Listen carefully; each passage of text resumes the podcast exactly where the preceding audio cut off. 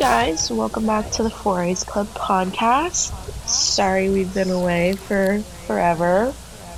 We got so busy and then the schedule never lined up, but now we're back. Yes, we're back. Excited. We have um some crazy stories for today. Um, I was telling Savannah about testing out some new ideas. We're not gonna keep doing this. This is just for one episode. This like we're just testing it out. Just Just to, just feeling out. this is literally just for fun. Like we don't have like a specific kind of podcast, but it's mainly just like us talking. But today we wanted to share some stories, specifically one about a serial killer and one about Five Nights at Freddy, um, the Afton family, and what happened to them.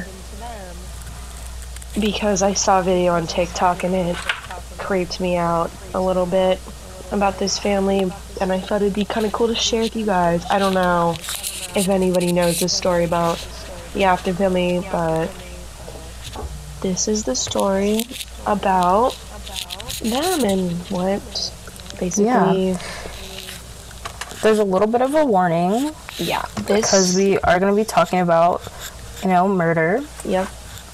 And we will be sharing a serial killer story too. It is about the angel of death.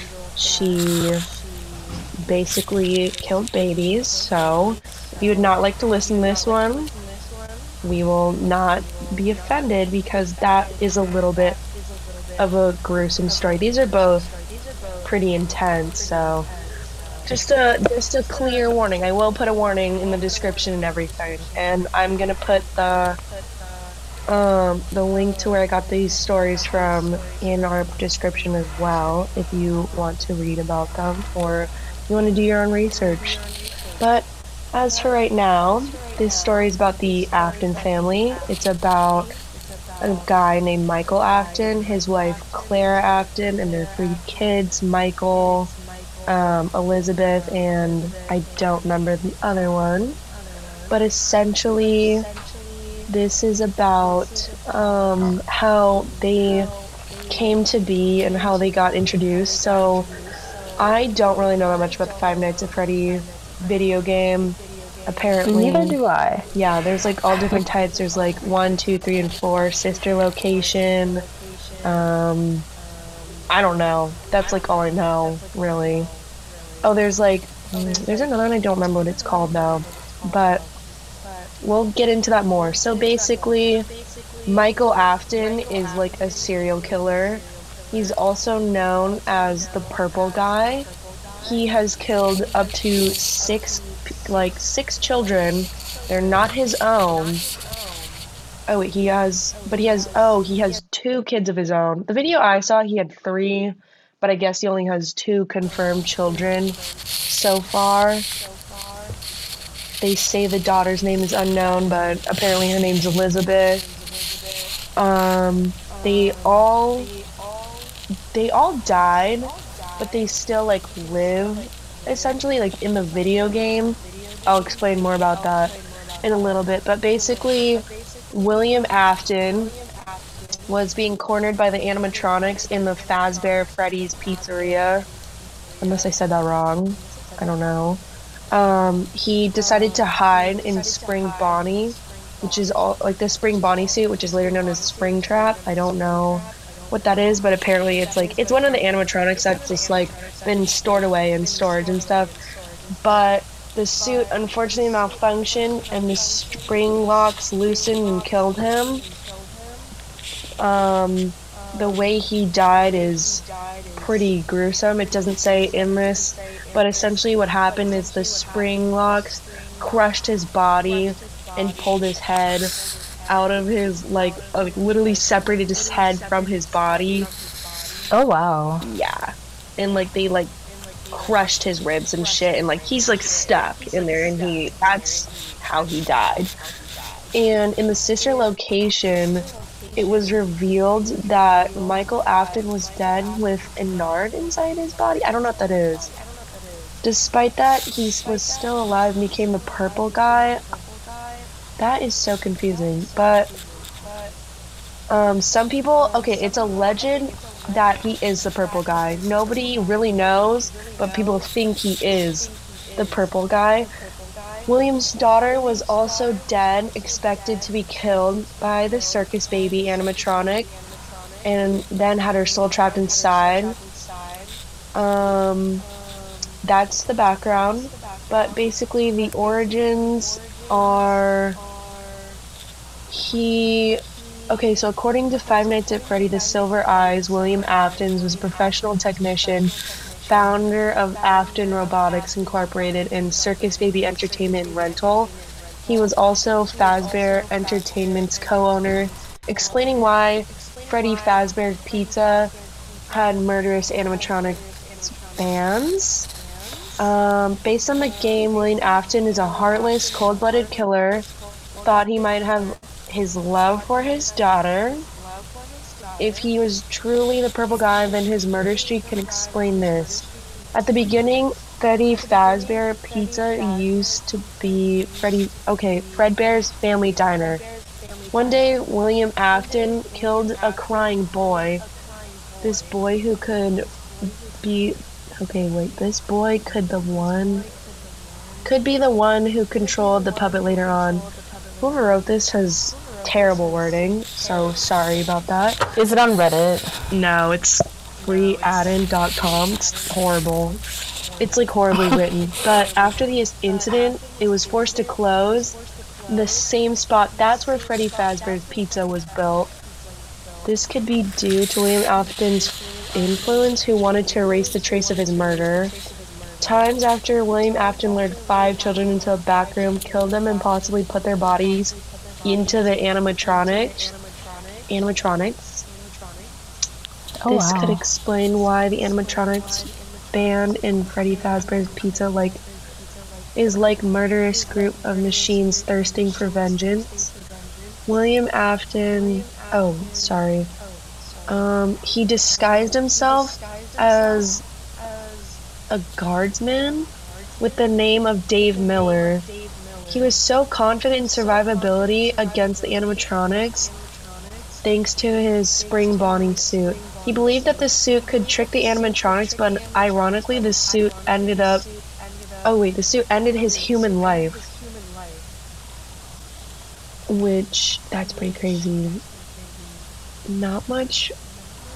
We don't know that much about his faith, but it's highly likely that William Afton is still alive.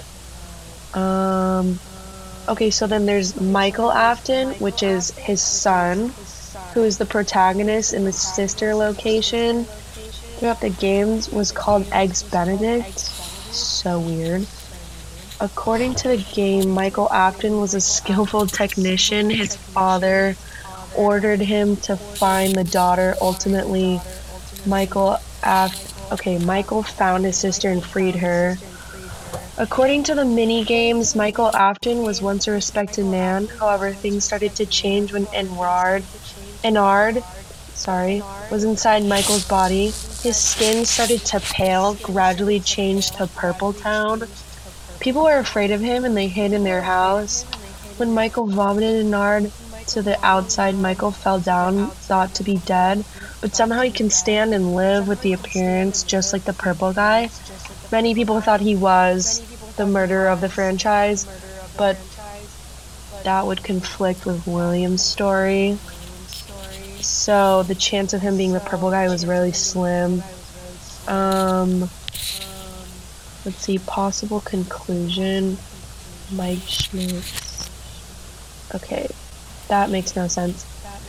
Not much was known about William's daughter, about her appearance, age, or characteristic, but one thing seemed legit is that William loves his daughter despite his murder of all their children. According to the story, William created Circus Baby for his daughter. However, he warned his daughter not to approach near it. In the Five Nights at Freddy's sister location mini games, we see we can see a scene of a little girl coming near Circus Baby. Basically, she touched like the microphone, but it looks like an ice cream cone, and a robotic hand is launched from like the middle, from like the torso of the robot and snatches the little girl inside the robot Oh, and essentially that's what kills her. She it's like they assume she's dead, but they think the soul of her daughter possessed the circus baby animatronic. Uh, circus baby gradually became twisted. She became Ennard and combined with other animatronics desired to get away from the facility. In night five, the so-called circus baby who guided the protagonist was actually Ennard. If the protagonist followed the instruction, then Ennard would kill him. In that case, Ennard would possess the protagonist's body as the end showing the protagonist and standing in front of the mirror with his eyes glowing. But if he ignored it and went to the private room, he would have survived until the next day.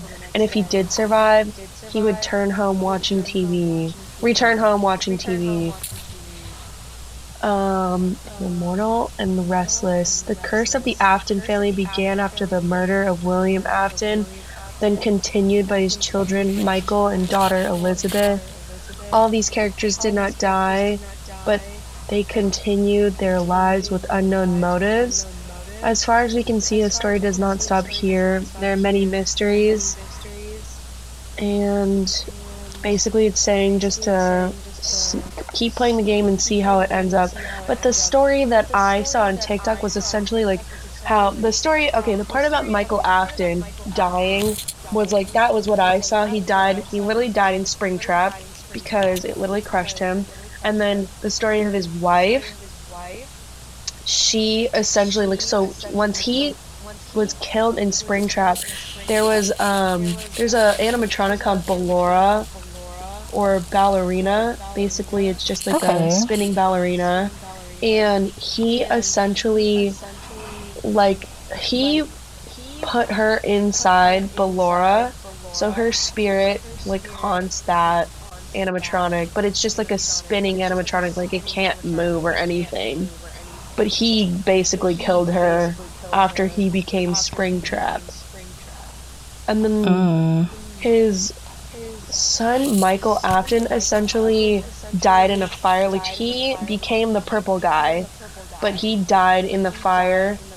And in the video, it's like shown of like Michael watching his son like dying, like almost trying to save him. But then at the end, like when the doors were closing, is like he just watched him like die and stuff. So that was like pretty interesting. The circus baby one is still the same. There's another kid um, who also got killed by an animatronic. I don't know how. It was not very clear, but that's the story of the Afton family and how they all died and how they're related to Five Nights at Freddy and why these are all fucked up animatronics. That's why I hate animatronics. No, yeah. like now that I'm like listening to this and like I feel bad because I took my bestie to a place uh, recently where there were a ton of animatronics, and I rec- I was like, oh, we're gonna get over her fear, you know. don't But have now listening to this, fear. I'm like, girl, it's It's not a fear, they just disgust me. Like they gen I'm not afraid of them. They just disgust me. It's like they make me want to throw up. I'm just like, yeah. ew. Like, can you get away from me? Thanks. It's the same thing with But now I feel bad. I feel I feel worse. Like I hate furries because they remind me of animatronics. Like it's just like you are so creepy. Like I feel like I'm getting murdered by you. You know what? Maybe it is a fear. Maybe it is a fear. I just don't consider my fears like fears. I'm just like that's just gross. Like ew. Like same thing with clowns. I, I just mm-hmm. hate clowns. Like just they just look. Oh, I thought you said clouds. I was gonna be like, no, no. I love clowns. Clowns are the best. But clowns, nasty. Like why are you looking at me like Yeah. that? You trying to fight? especially twisty. Ew. Ew. Wait, is that from American Horror Story? Yeah. Yeah. My god, Twisty was so fucked up. He was. Like he was like basically like a little kid, but like Okay, like Not. the way I think about it is like he has the mentality of a little kid, but he also has the mentality of a 40-year-old.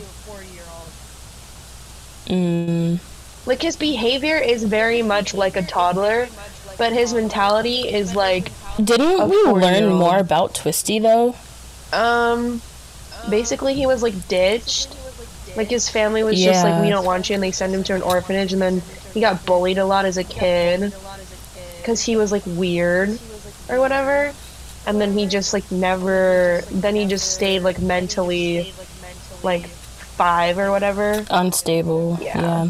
Like his men his mental age is literally 5. So, That's crazy. Yeah. We're talking about American Horror Story, just in case you guys haven't seen it. You should watch it. It's really good. It's really good. Um, yeah, it is. It's like it's kind of like going. It's almost like going based off the story of Pogo the Clown. You know Pogo the Clown, who is like John Wayne Gacy's alter ego, and how he murdered pe- murdered like people and children. Pogo and Mhm. some I don't know. He had like two costumes, like Pogo and something else. I don't. I don't know. Do you know about his story? Um, not a lot about it. essentially he just like dressed up as a clown and like went to kids birthday parties and just like murdered people he had like two different suits it was like pogo and something else i don't know but that's like basically where they got the idea for um twisty Mm. because twisty is like the murderous clown and so is john wayne gacy or he was. You know he's like Yeah. dead. So that's essentially like where they got that from is what my theory is. I don't know where else they would get that from because like i don't know any other like theories. But right. um yeah. That's what i know. But that that clown shit in michigan they're like it's in michigan i was literally in michigan when i watched this shit and i was like uh i better not get murdered by no fucking clowns Yeah, Sorry I remember know. that whole. Was that like 2016 when it was like all the clowns okay following well people? no i'm saying like when i watched the yeah no that was okay yeah that was the they set that in the 2016 elec election i don't know when they were like filmed it but it was set after the 2016 elec election and that's when the clown shit started happening i was in california when that whole like situation happened and i was like i literally was walking home alone one day when i found out about that shit and i was like Uh oh. I better not get murdered. Like I was literally in middle school and I was like, uh I hope I don't get snatched by a creepy clown. Like, no thank you. And then I saw all these videos. I used to watch like YouTubers be like, Oh my god, we got chased by a clown like Brennen Taylor. I don't know if you know who he was. He's like he used to be super Yeah. big, yeah. I don't know how big he was, but I knew he was like pretty big. He was like he literally filmed the video of him like they were going on a hike and then they were getting chased by someone dressed in a clown suit. Like that shit was literally crazy. I'm pretty sure it was all staged, but like that was a crazy video. Yeah, I was gonna say like those videos are like never real. Yeah. yeah. But like even if it wasn't real, like that just like causes like real fear, you know? Like no matter how staged that is, you just like never know how you'd react and stuff. Like he literally jumped in the back of a moving truck in that video. I was like, Wow. damn, that's crazy. But Sarah Paulson in that whole season was so funny. Her screaming, her screaming literally killed me. Like every time. Yeah. I I can't. It's so funny. And her crying too. Like shit has me rolling. About Donald Trump being president, that was funny. That was so fucking funny because she was so dramatic. She's like, "Oh my god, no!" Like she was like literally. Mhm. She was having a whole mental breakdown. Her wife was like, "It's okay, we'll be all right," and she was like, "We're not gonna be fine. We're all gonna die." Her wife was like, "Sweetie, it's okay. Like we're gonna be okay." And then they got harassed in the street, and her wife like blew up, and then, you know, her wife. I don't understand why her wife like wanted to like murder her. The whole thing was weird. Her It's, wife it's, American Horror Story. You can watch that season. I think it's called a um. It's not Apocalypse. No, it's the one not before. Apocalypse. Apocalypse is no. It's not apocalypse because no, it was when uh, Evan Peters had blue hair. It's called Cult.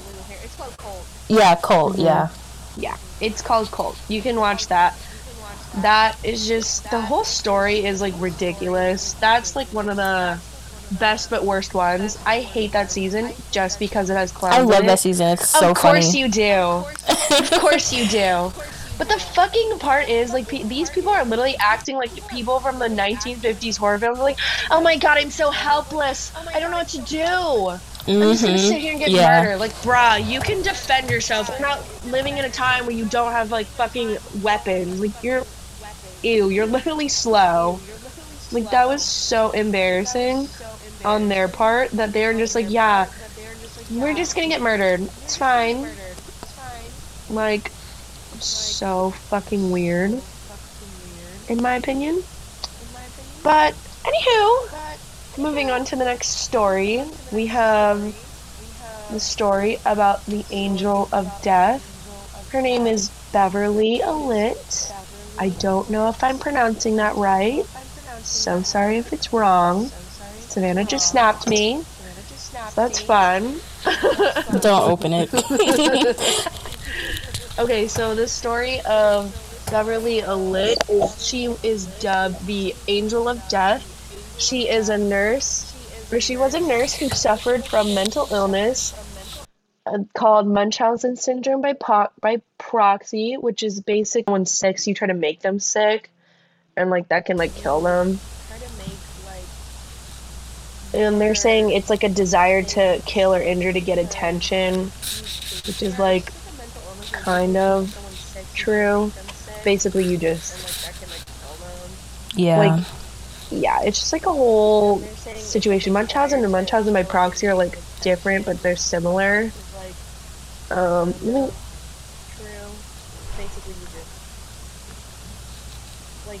yeah. So Munchausen is where someone pretends to be ill or pres- produces symptoms of it illness in involves either making yourself sick or So they want basically um, they want to someone be else sick. taken care of and seen as like desperately mentally ill or desperately like physically sick. Munchausen by proxy is where a caregiver makes up or causes mental illness or injury in a person that is under their care, which doesn't. It's usually the most common one Yeah. is w- like with um, a child and it mo- mainly does happen with mothers and daughters, as far as I know. Like, for example, the Gypsy Rose situation, her mother had Munchausen by proxy. And so it's just like, but it can happen with like an elderly person or someone who has a disability. They essentially try to make them sick or injure them so they can yeah. take care of them and make them like very vulnerable. It's like essentially just comes from like a need to be needed, but taken to a very far extreme. So the story of her is essentially she was given 13 years. Oh my God, she was given 13 life sentences at Nottingham Crown Court in 1993 after convicting after being convicted of murdering four children and attacking nine others. Her arrest followed an investigation into several incidents of alleged tampering with patients' ventilators and pumps delivering intravenous medication at various hospitals in Lincolnshire and Nottinghamshire. She is dubbed the Angel of Death. She was a nurse who was convicted of killing. Okay, wait, we already read that. Sorry.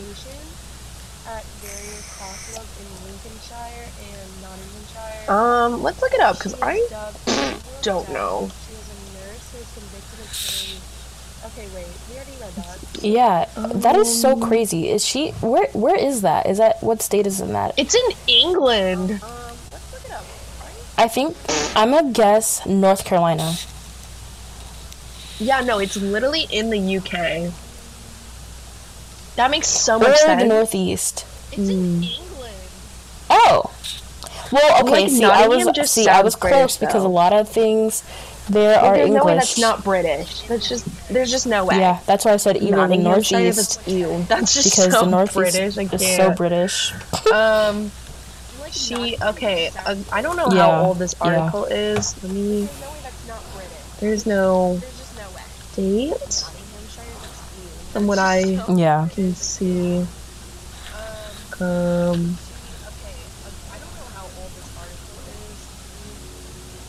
I guess she's still alive. I don't know. I'll I'll look that up after we share this story. Yeah, so she's presently at a, the top security Rampton Secure Hospital in Nottinghamshire. Nottinghamshire. So like basically she's in a mental in jail hospital. or a mental The minimum term she was required to serve before becoming eligible for parole was 30 years, though she would only be released at that point if no longer considered a threat to the public. Allitt's motive was has never been fully explained. According to one theory, she suffers from Munchausen syndrome by proxy, a controversial personality disorder which supposedly prompts its suffering to falsify illness in others in order to attract attention. Okay, why is that controversial? She suffers from Munchausen syndrome by proxy, a controversial personality. Mm-hmm. That's what they're saying that she has. But like, why is it? Okay, why is that controversial? I think is that a name of what she has though? That's what they're saying that she has. Mmm. so right. maybe I don't know. That's just maybe like, it's that that's controversial, because like scientists and doctors haven't But, really declared it as a personality disorder. Mm-hmm. Yeah, that's so weird. That that's controversial. I've never Or heard that of could it be a name of or explained as a No, it would be, controversial like, personality complex. disorder. Yeah, that's so weird. That makes sense. That makes a lot of sense. Maybe- Um, let's see. maybe it's In because of 2006, her the BBC made a dramatization of the story It's titled controversial. "Angel," titled "Angel of Death: Beverley Allitt Story," starring Charlie Brooks. So if you want to watch that, you can.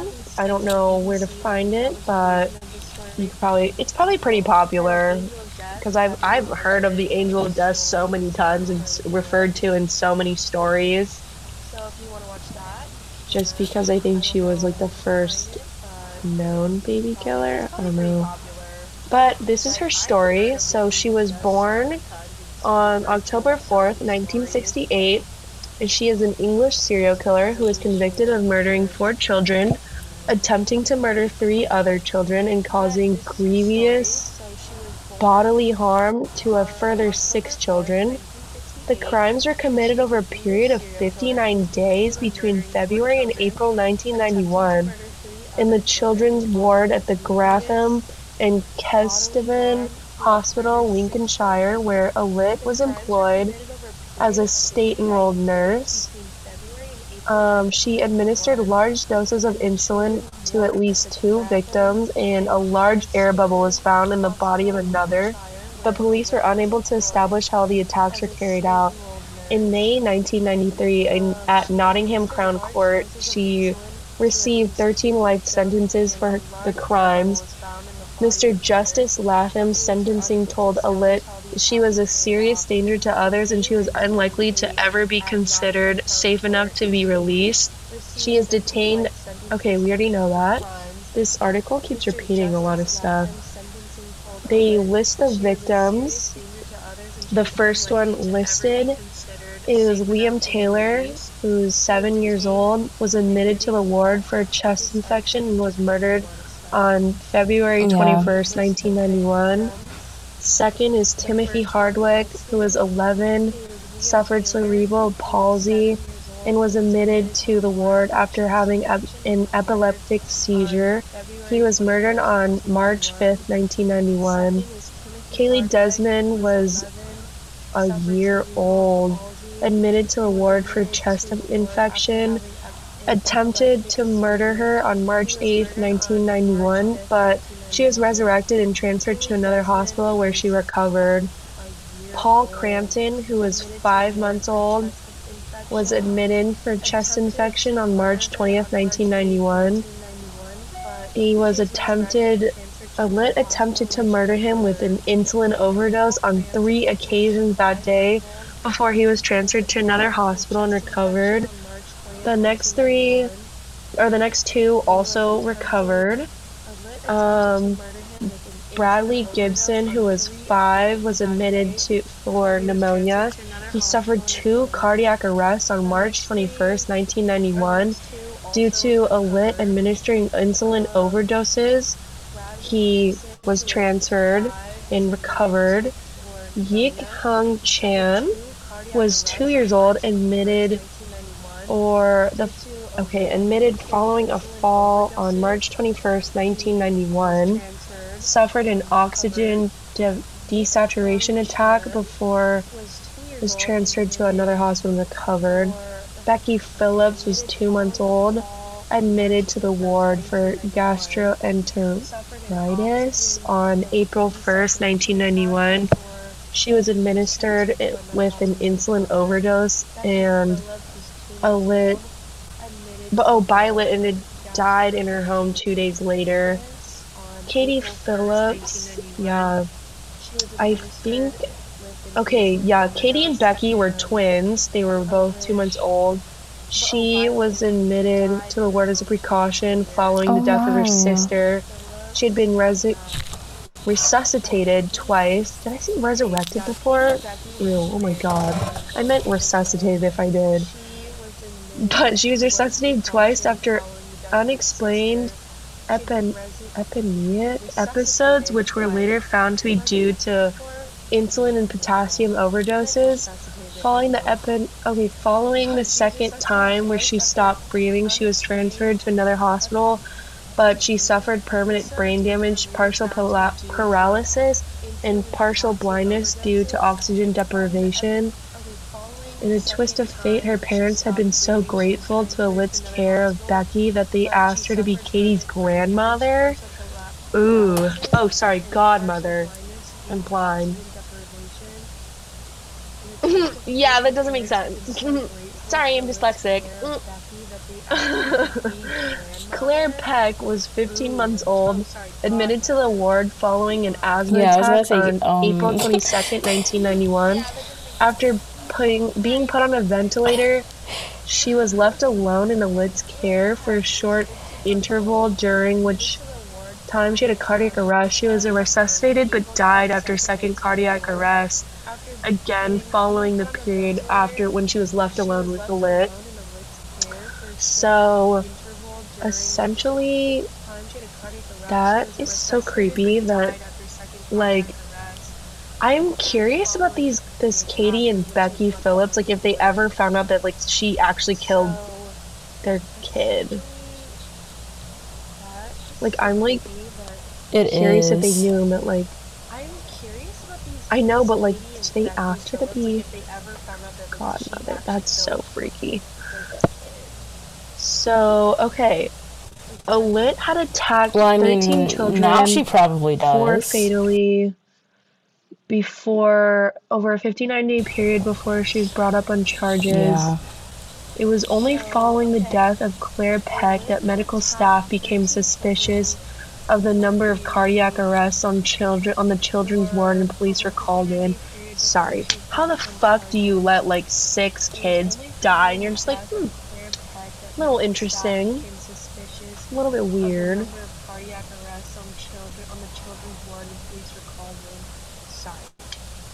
Yeah, it does happen, but I'm saying like one of these kids came in for like asthma and had a cardiac Well, I mean, arrest. it is a another one came hospital. for cerebral It palsy. was a hospital, and like it, I, and maybe it happened. It, had it does seizure. happen, but like, but for, but for like, but for like asthma and had a cardiac arrest, and then another one came in for cerebral palsy. right. And I feel like they sh- they could I mean, but like They they are all like nurses um, and shit. They're just like yeah, investigated her, she you know, knows a what little she's bit more talking quicker. about. Yes, But you know, she's the maybe one. they She's were the one to save trusting medical her medical advice or something. I don't know. I mean, but like they're all like nurses. Obviously not, because she killed them. She knows what she's talking about. Why would she be telling people like, yes, I gave them more insulin. I did do that. But I don't I don't think that she was like telling people wouldn't she, was that. like, you know, giving the children more insulin or or um Obviously, yeah. yeah. Um, okay, Or- so it was found that a Allitt But, was like, the these only nurse on obviously are not, for all like, of these medical attacks on the children. She also had access to the drugs. How is she the only nurse on duty? No, literally, because that makes zero sense. That is so scary. Um, she was charged like, with the attempted murder hospital. and must be the size of my dorm. grievous, grievous body bodily. Oh wait, sorry, grievous bodily harm in November 1991. On February 28th, she was charged. It says fe- uh, okay. I'm literally reading what it says on February 28th, May 1993. Makes no sense. I don't know. I'm assuming it was on February. Oh wait, it says Friday. Sorry. On Friday, May 28th, 1993, she was found guilty on each charge and was sentenced to 13 concurrent terms of life imprisonment, which she is serving at that hospital. Um, the trial judge recommended she served a minimum term of 40 years. One of the terms, one of the longest minimum terms ever suggested by a trial judge, high court judge, or a politician, which would keep her in prison till at least 2032. And at the age of 64, and even then, she could only be released if she was no longer a danger to the public. On August 26, or August 2006, Allitt launched an appeal on the length of her sentence. On December 6, 2007, the High Court ruled that Allitt would have to serve at least 30 years in prison, meaning she would have to wait until this year and the age of 54 until she could apply for parole. According to one theory, Allitt showed symptoms are of fictitious disorder, also known as Munchausen syndrome. This controversial disorder is described as involving a pattern of abuse in which a perpetrator ascribes to or physically falsifies illness. In 2005, they made the documentary.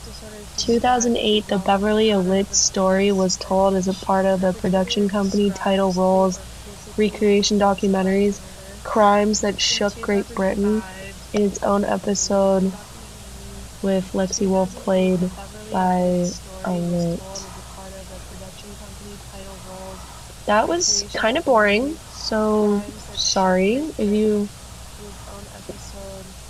No, I thought part of it was boring. The part where they were kept saying like, "Yep, they had a story made about her. They had a story made about her. They did this. They did this." Like they kept repeating the same boring? stuff in I this thought it was article. I should have read this before. That's my bad. But it's just like this constant like repetition of like, Yeah. this is who she was, blah blah blah blah blah. Yeah.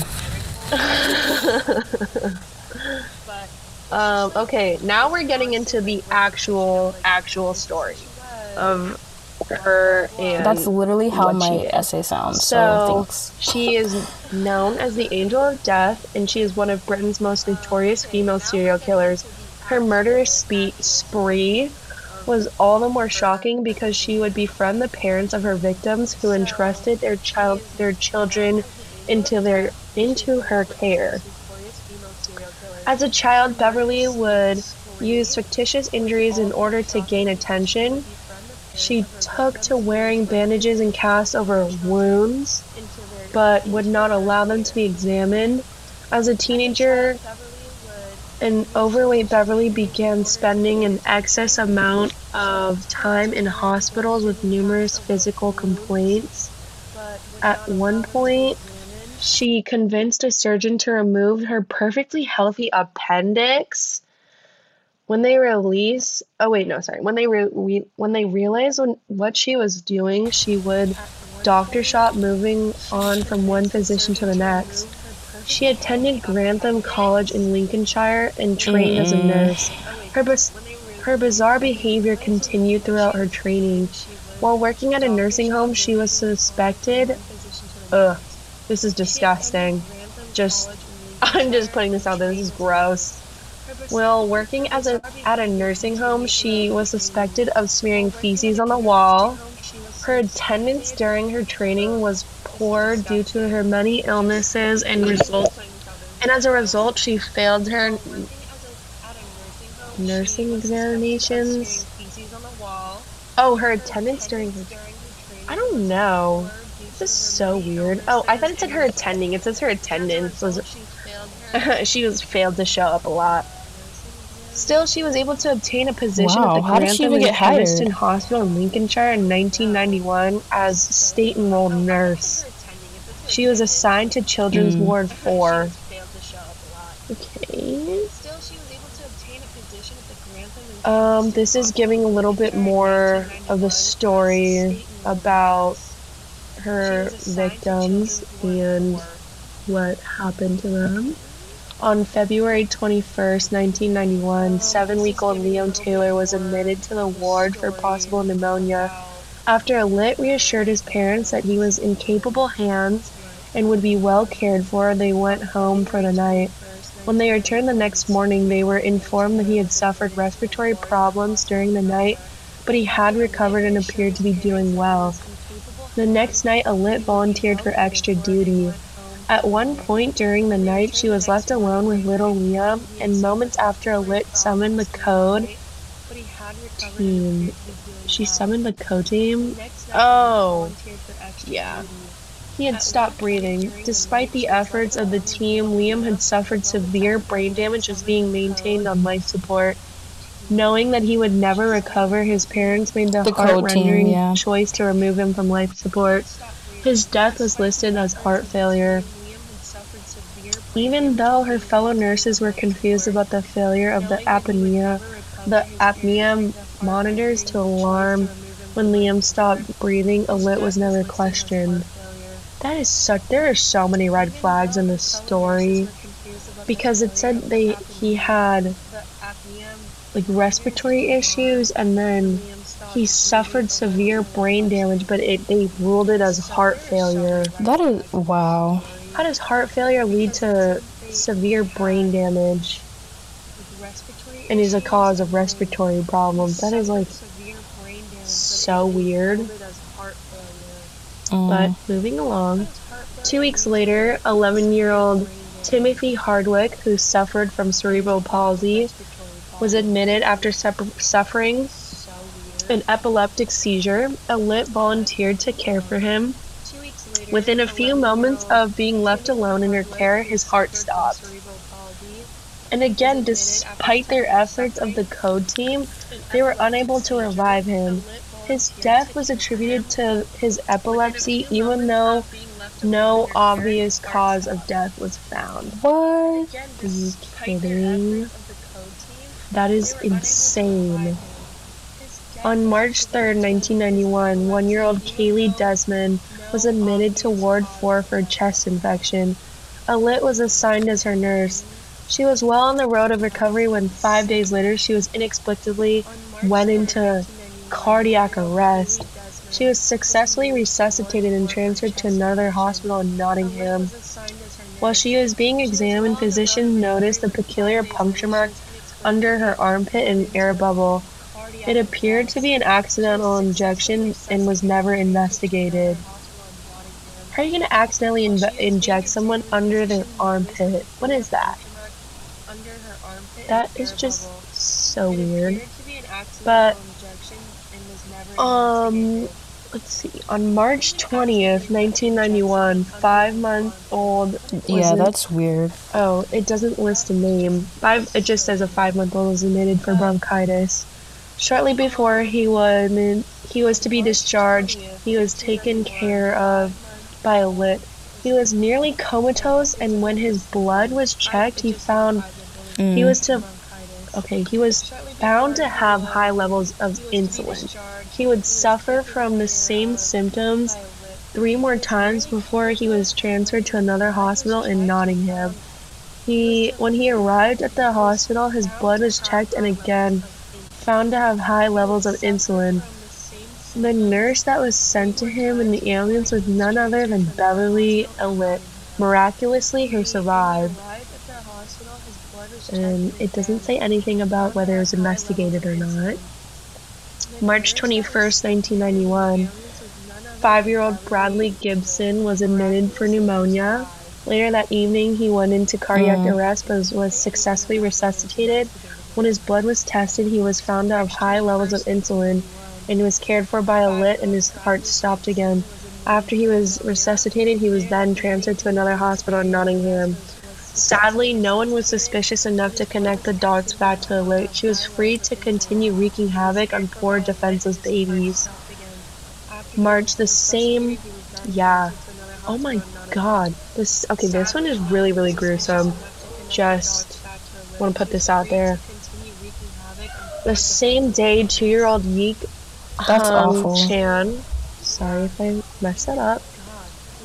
Um, was admitted to Ward 4 after falling from a window and suffering a skull fracture.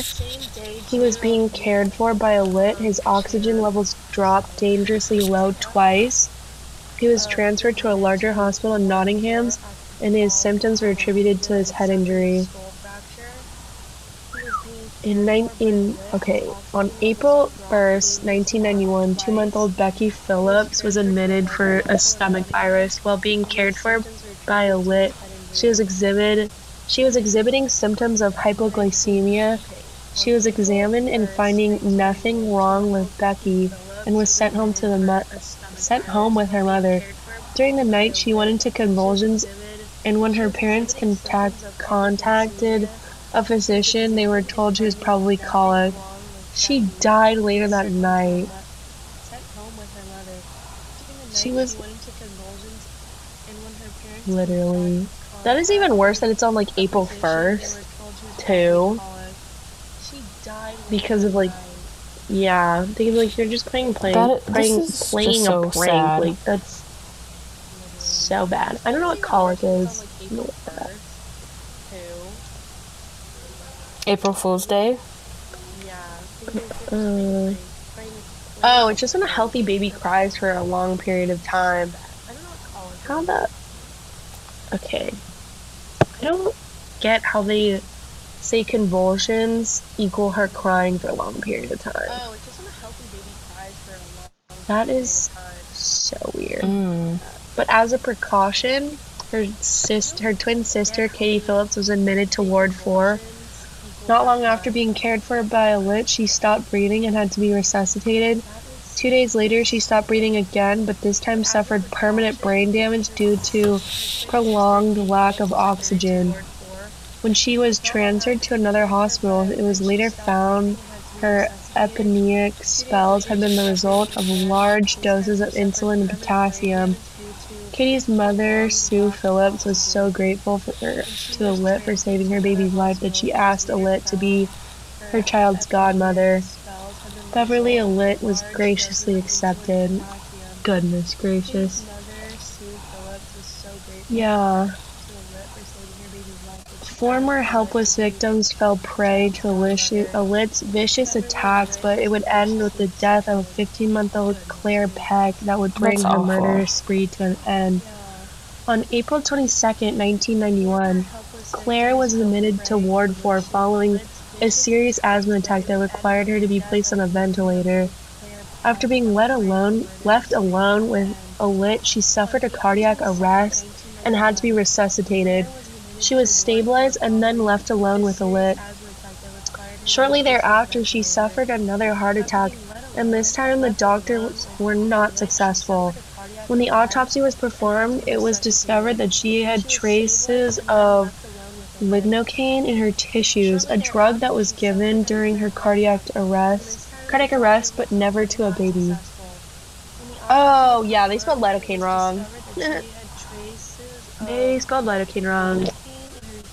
It's okay. So it says it's a drug that's been given to people who Lidocaine? during under when they're, Oh, yeah, they spelled lidocaine but it says they've never used it on a baby.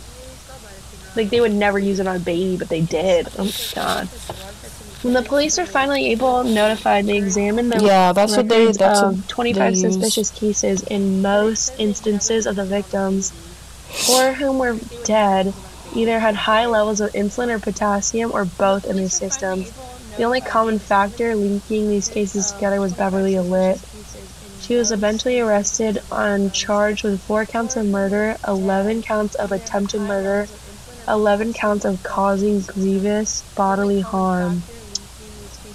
While in prison awaiting trial, she was examined by sev- several healthcare professionals and found be exhibiting symptoms of both Munchausen syndrome and Munchausen by proxy. On May 23, 1993, she was convicted, as we know. Mm,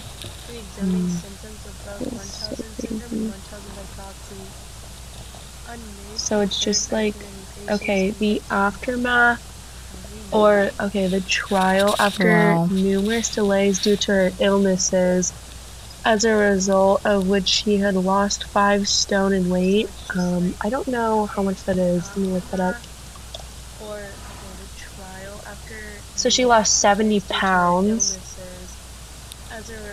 And she was went to trial at the Nottingham Crown Court on February 15th, 1993, where prosecutors demonstrated to the jury how she had been present at each suspicious episode and lack of episodes and she was taken off by the ward.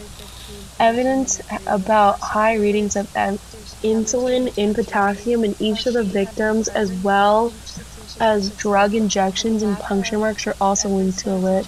She was further accused of cutting off victims' oxygen either by smothering or tampering with machines.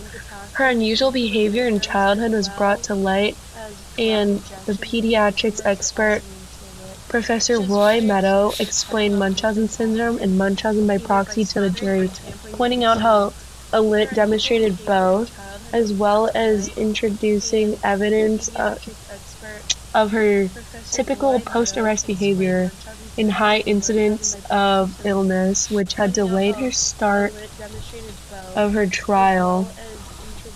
It was Professor's Med- uh, Professor Meadows' opinion that Beverley Allitt would never be cured, cured, making her a clear danger to anyone whom, with whom she might come in contact.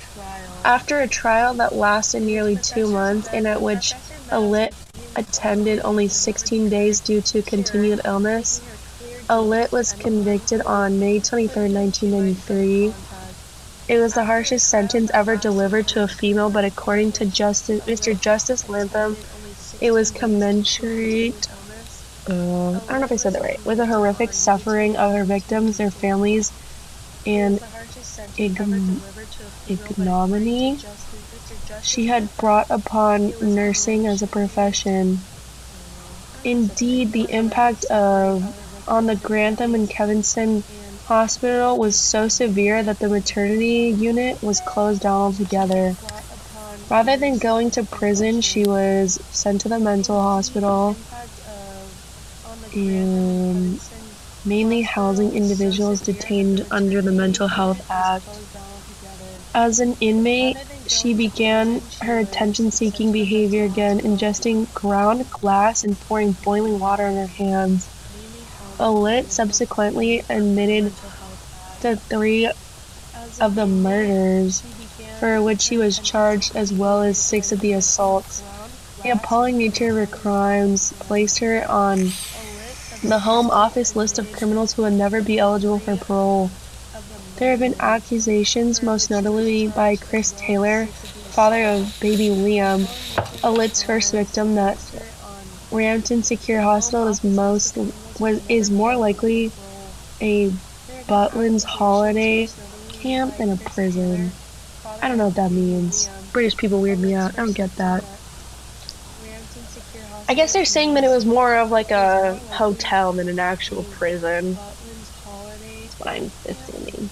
The facility, which had some Yeah, I don't know 14,000 either, okay, but- 1,400 staff Wow. to deal with around 400 inmates, cost TAPAXers, Mm. taxpayers, around 2,000 euros per week, which is let's see,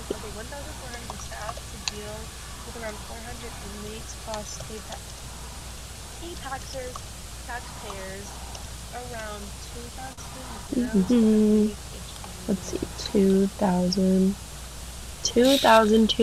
eighty-three dollars and twenty-two cents in U.S. dollars per week per inmate to administer. In 2001, there were reports that Allitt was to marry a fellow inmate, Mark Heggie, although she is still currently single. Allitt was subject to a was the subject of a Mirror newspaper inquiry in May 2005 when it was revealed that she had received a 25,000 euro uh, 25,000 euros in state benefits since her incarceration in 1993, which is, let's see, $28,550.27. 19 US money. What the fuck? Um, in August 2006, Allitt applied for review of her sentence, which led to probation officers to contact victims' families about wow. the process. The review remains pending. That is in August 2006, applied for review of her sentence, crazy. which led to probation officers to contact victims' families about the process.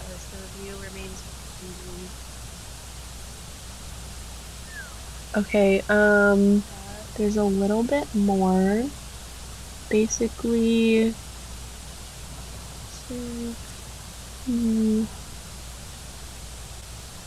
um, this is from a quote that the judge said. He said, in regards, oh wait, no, I have to say that I regard the ter- determination of minimum period in a case as such as present. Unfortunately, cases as extreme and as rare as they are is a very difficult ta- uh, task. Once it is accepted that the offender was suffering from mental disorder, difficult ethical and indeed philosophical questions arise as to the degree to which responsibility for the offenses in question should be regarded as diminished. I have found that there is an element of sadism in Miss Allitt's con- conduct and her offending, but that sadism is itself, if not the result, certainly a manifestation of her mental disorder, and it would be unduly simplistic to treat it in the same way as one would if the offender were mentally well. By her actions, what should have been placed as of safety of its wait of safety for its patients became not just a place of danger, but if not a killing field, something close to that. The four kids that were murdered, they all died between February and April 1991. Not just a place of danger, but it's not a killing Um.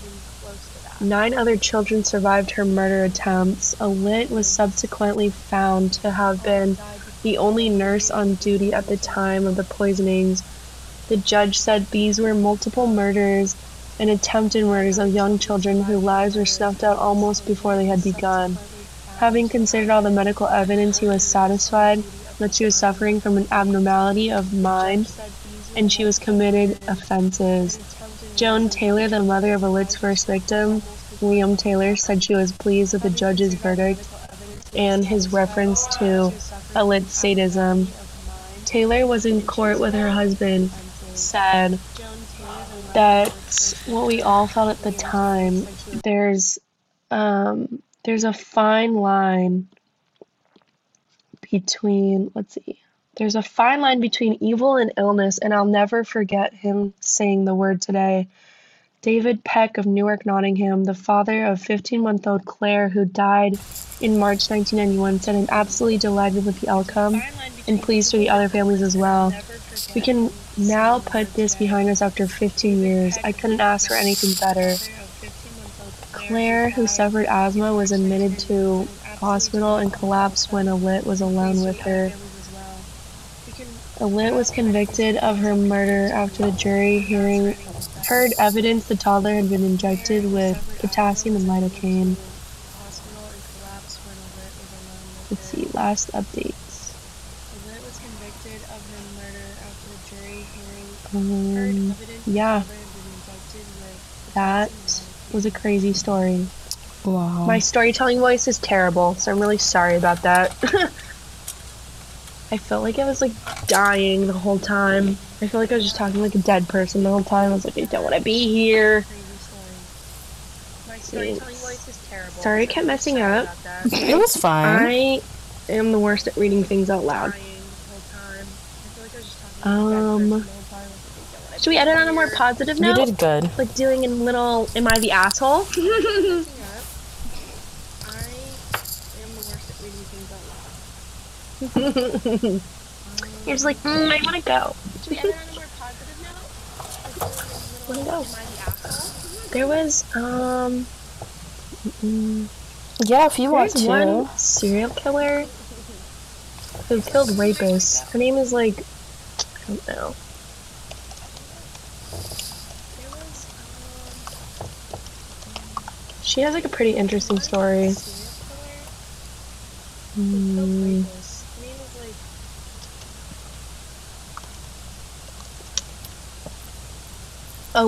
oh wait, it's Aileen um, Wuornos. That's who it was. Yeah. We could do that story next if somebody wants to hear it. Because her story, Aileen. Oh wait, it's Aileen um, Wuornos. That's what it was. I will do better next time. This was a spur of the moment type of thing. I will make sure to Yeah, read just these let us stories know if you guys like And this make sure these kind of articles are not terrible. I will do my research beforehand. I will make sure the next one is better. If you guys would like to hear another serial killer story, this is not something that we will be continuing to do because we are not a murder podcast. Murder podcasts are very interesting. I think they are really interesting, but we are just not a murder podcast. So let's do an Am I the Asshole from Reddit, if it'll load. Yes, because those were very dark. And I, yeah, I do not want to um, end on a bad note. To lighten things Okay, up, let's see. Yes, because those were very dark. End us out on a happy note. Um, I do not hmm?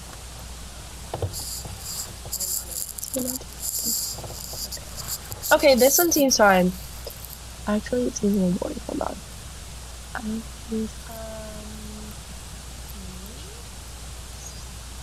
One is very clear.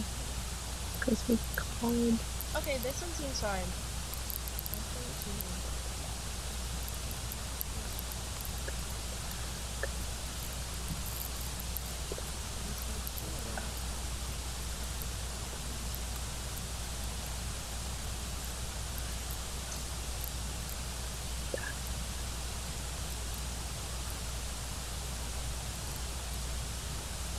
Mm-mm.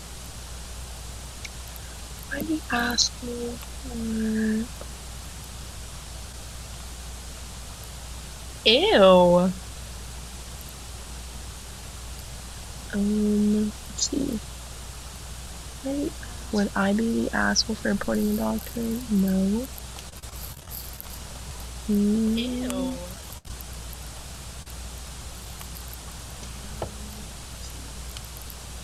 Um. Uh, uh, uh. And I. Okay. I found one that seems like could be interesting. It's it's pretty short, so sorry for wasting so much time. Um, this one is: Am I the asshole for telling my sister she would have been a terrible mother?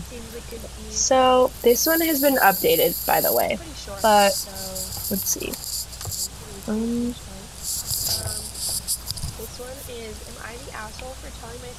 okay, never mind because I don't know the full story. Let me scroll down a little bit. high school girls.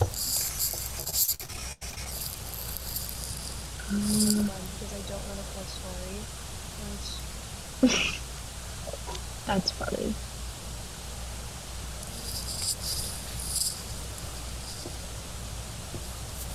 Yeah. Um, um, one of them says, Am I the asshole for not being Irish? okay, here's one other that I found. It's not too lengthy. This one is Am I the asshole for laughing in my husband's face? So, I, F, okay, my bad. I, female 32, have been married to my husband, male 34, for six years. Before we got married, he had me sign a prenup stating that our financials would be always would always be separate and the only thing that we would share was expense accounts to pay for household related fees. The reason for this was because he was making pretty good money and I was in graduate school, so my financial situation was pretty bad. But I signed nonetheless because I understood he wanted to protect himself. Anyways, fast forward to now. I've been out of school for about four years and I make more than three times as much as he does. I never asked how much he makes and he never asked me either. But how do you know you make three times as much as he does? What the fuck? Anyways, two we- oh wait, this is literally what it says. Anyway, two weeks ago, I told him that I was thinking about buying a new car as the one I had. Right. Mm-hmm. Oh, okay. Their wording is shitty. Um, they were thinking about buying a new car as the one they had was really old since I had had it since my first undergrad as oh my god had it since my undergraduate days. He wasn't really interested and just told me to get whatever I liked. So a week ago, I decided to make the plunge and get an Audi. I was pretty excited as I had always wanted one. At the time, my husband was on a business trip and he got back yesterday, and I showed him my. He got back yesterday, and I showed him my car. He was really happy for me. However, later he asked me what my monthly payments were on the Audi, as it was pretty, as the Audi was pretty new. At this point, I told him I made the purchase in cash and had no monthly payments. Should always do that. Should always pay in cash. He was taken aback and asked with what money, and I answered I had made more money than more than enough money to be able to afford it. He didn't talk after that, and I thought that was that. However, a few hours he came back to me and told me he thinks we should avoid the prenup.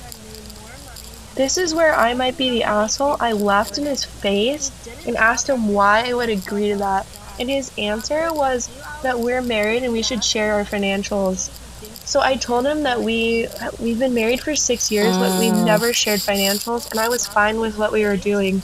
And his sudden change of heart was very suspicious. He called me a bunch of names and stormed out and didn't come home.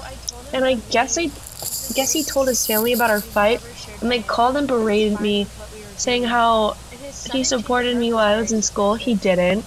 And now I'm wondering if I'm an asshole. Edit.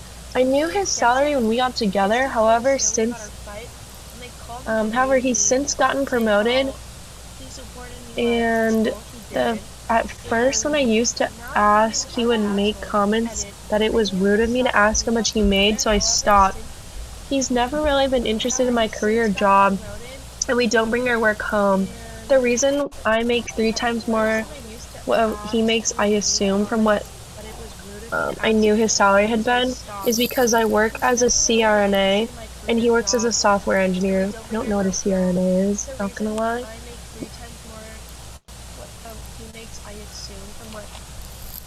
I knew his salary had been is because I work as a CRNA and he works as a software engineer. It's a um. Let's It's look it up. a registered. It's a registered See, nurse, a but like they can. nurse and Wait, I think it's a registered nurse, but they can like. I don't know if they can prescribe like medication. Um, I think so. They provide pain. So basically, they can prescribe pain meds for people Oh. after surgery, before, during, and after surgery. So she can like do anesthesia. and they monitor the Is biological function of the patient. Okay, there are a few edits in here. Um, Yeah. let's see. The second one is I didn't expect so many comments. Thanks for everyone sharing your opinions. This post has really made me question everything about my life. I think I'm going to take a leave of absence from my work to start out my life. My husband was my only second was my only my second relationship, and I guess I was too caught up in school, work, and debt to see my marriage was a sham. Not blameless, which is hard to swallow, so I am going to have a conversation with my husband and see where we go from here, if anywhere. This last edit is since it's been point of contention, I am going to clear up a few things. I make 175 an hour and work between 40 to 48 hours a week. From what I know, he made about 90k when we got together, and I'm sure it's higher now. He works less hours. We live in a state that's not expensive, so my monthly contribution is about 1,000 to 1,200 a month. And he has some property in mm, wait Nevada. Wait, no, that's not right. What is NE? That's so embarrassing. Isn't that? No, it's not New Hampshire. It's like um, is it Nebraska? Nevada. Let's just look it up because I don't know. New Hampshire. Uh, I damn, usually I'm know, so but slow. I don't. It's Yeah, it's Nebraska. It's Nebraska. No, uh, Nebraska Okay, so he has- or Property in um, Nebraska. So he wanted to protect them. I had debt from school. He did Yeah. too, but mine was bigger. it So, could be a city asshole? or a state. Nebraska. Okay. Okay, so he has. what did you say in the chat?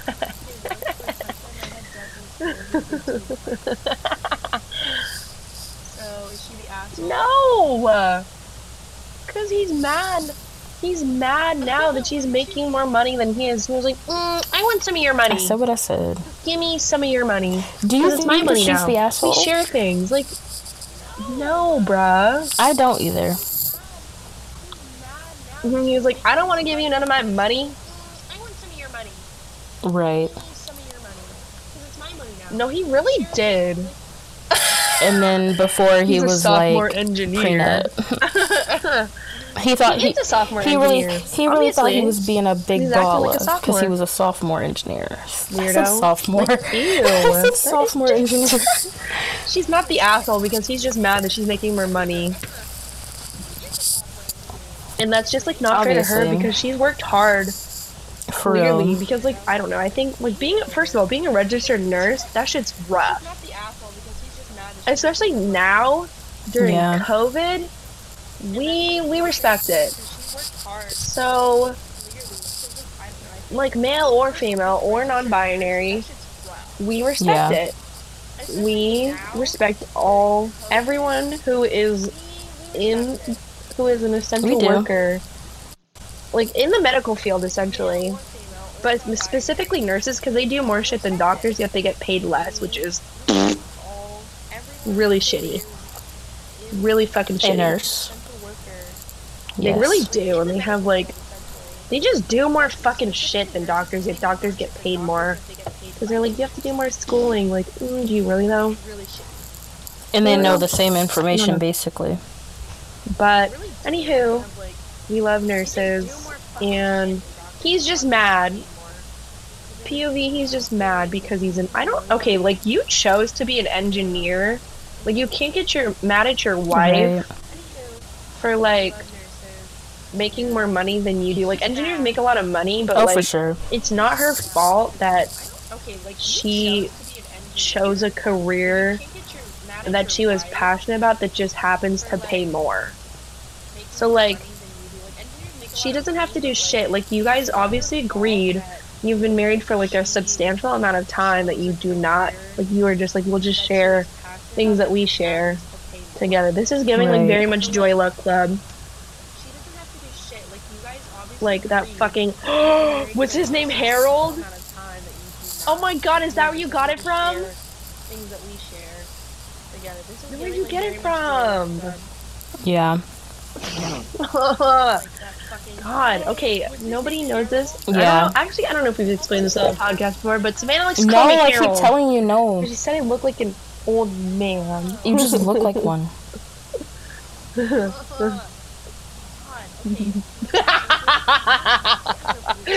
Yeah, I was. No, I was. Like, It's only sometimes. That's polite. Like, listen, a dude, listen. I mean, sorry. not a dude. Lauren was um how do I even say this misgendered It happens all the time. People think I'm a dude, like 24 seven, or they cannot tell what I at am. At the airport, It literally happens all the time, and I'm not joking.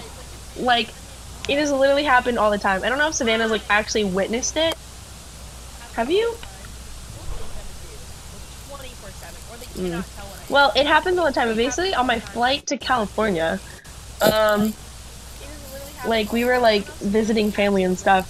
Um, I was on a plane with my family and No. stuff, and like my dad was sitting next to me, and this like flight attendant came over to us. She's like, "Excuse me, excuse me, sir, excuse me, sir." It's like, "I need you to like put your seat, like put your, I don't know, like put your seat up or whatever." And I thought she was talking to my dad. And then she kept saying that, and I looked up. She's like, "Oh, sorry, excuse me, ma'am," and I was like, sir. Excuse me, sir. Like, I need you to and I texted Savannah. I don't know, like put your feet up or whatever. And I thought she was talking to my dad. Then she kept saying that, and I looked up. Like, oh, sorry.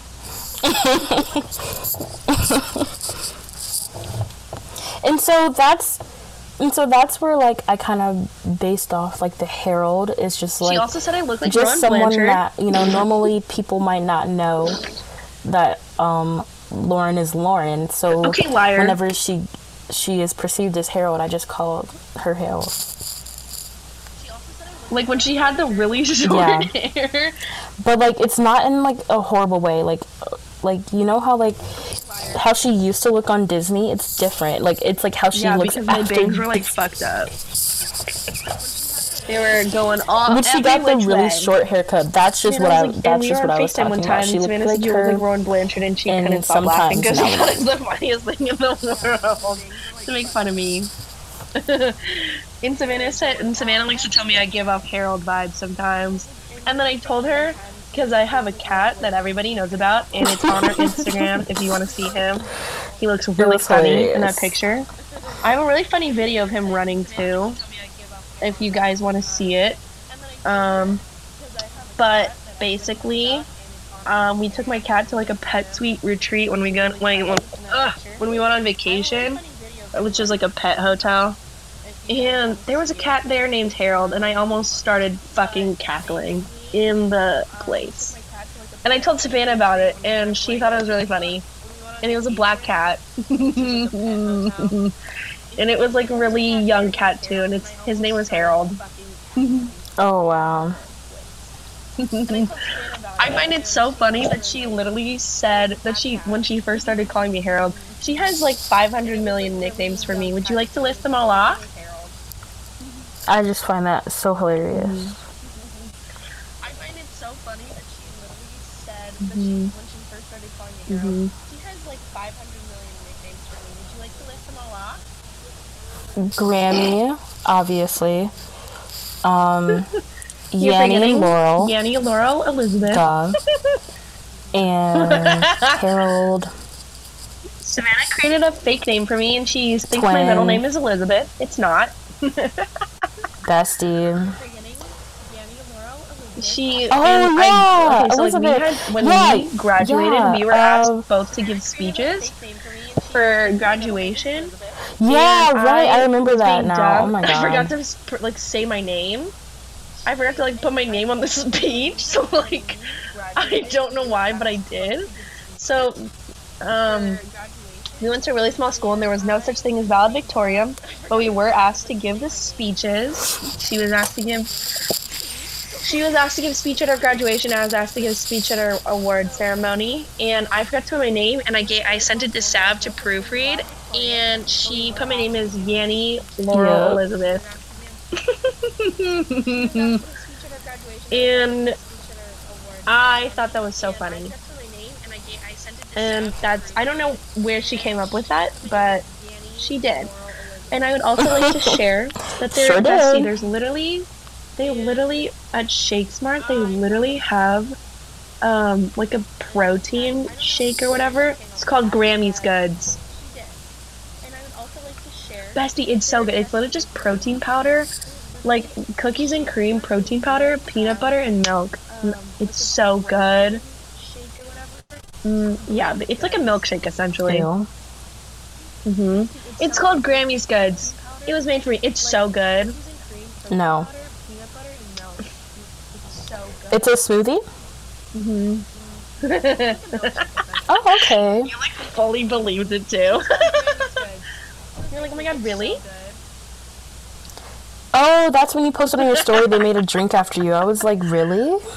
No, I didn't. They, they I was like, that oh, our thing. I was like, wow. wow. Wow, guess they No, just knew. I was coming. I guess thought you just asked. No, no, no. I thought that you just like said They your just name was. Grammy and they put it on there. Yeah, To be honest, but you know, this has been an adventurous episode. Thanks so much for listening. Sorry it it wasn't our normal funny selves. We're so funny. they had to. The next episode is. we have some more interesting topics. It has. Uh, be discussing. Next episode. Yeah. Sorry we didn't have a guest this episode. It was pretty last minute, and Yeah, you know, and we're also gonna have a we guest just on couldn't find anybody. soon. Obviously, we love all our friends, but they have schedules. We have schedules. We're all busy people. We got things to do. But thank you guys so much for tuning into our extra long episode in this podcast. It was so much fun. I hope you enjoyed. And please let us know if you'd Yeah. like us to share the Aileen Warno story. You can follow us on Instagram and Twitter.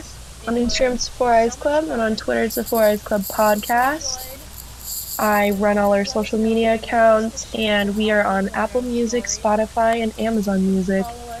Thank you so much for tuning in. We love the support. I saw, I did want to mention that I did check um, our statistics from Spotify. We have had over 41 listeners in the past like six months, and we had 114 starts. Like, that's insane. I did not expect that. Like, I was just happy when we had five listeners. That is amazing. and then we hit, and then yeah, we hit six, and then we hit 17. Yeah. Then we hit 25, and now we're up to 41. That's like insane. And like, right? And, it, even and though then people we may hit not six and we were like, through, which is fine. But like 114 starts on Spotify, that is so crazy to me. Thank you guys so much It for all this continued love and support. We appreciate it, and like, we just do this for fun. We don't do this because we're trying to do anything. I just, I literally just asked Savannah if she wanted to do this with me because I thought it'd be fun, and we have so much fun doing it for you guys. So, thank you guys so much for consistent love and support on our Instagram. It's constantly growing. We have like 32 followers now, which is so insane to me. I like would I just thought this podcast just like would just be like for us and like no like Savannah literally said when we first started this she was like nobody would ever listen to this like it's just gonna be us listening to this and like all of our friends. but clearly people um enjoy us listening to us talking. Mhm. My the intros are always so extremely long because I literally repeat myself twenty four thousand times. So sorry about that. We do have you know I just would like to mention we have listeners in the United States and in the UK. So like we have international listeners, bestie. Li- Just listening to us two weirdos talking about fucking nothing. Literally Yeah. about nothing. That is We're crazy. just, we're just International. We're just weird. You know, we're funny, but Yeah. we're weird. And yeah, that's that'll be it for today. Hopefully, you guys enjoyed this extra long episode, and we'll see you guys next time. Bye.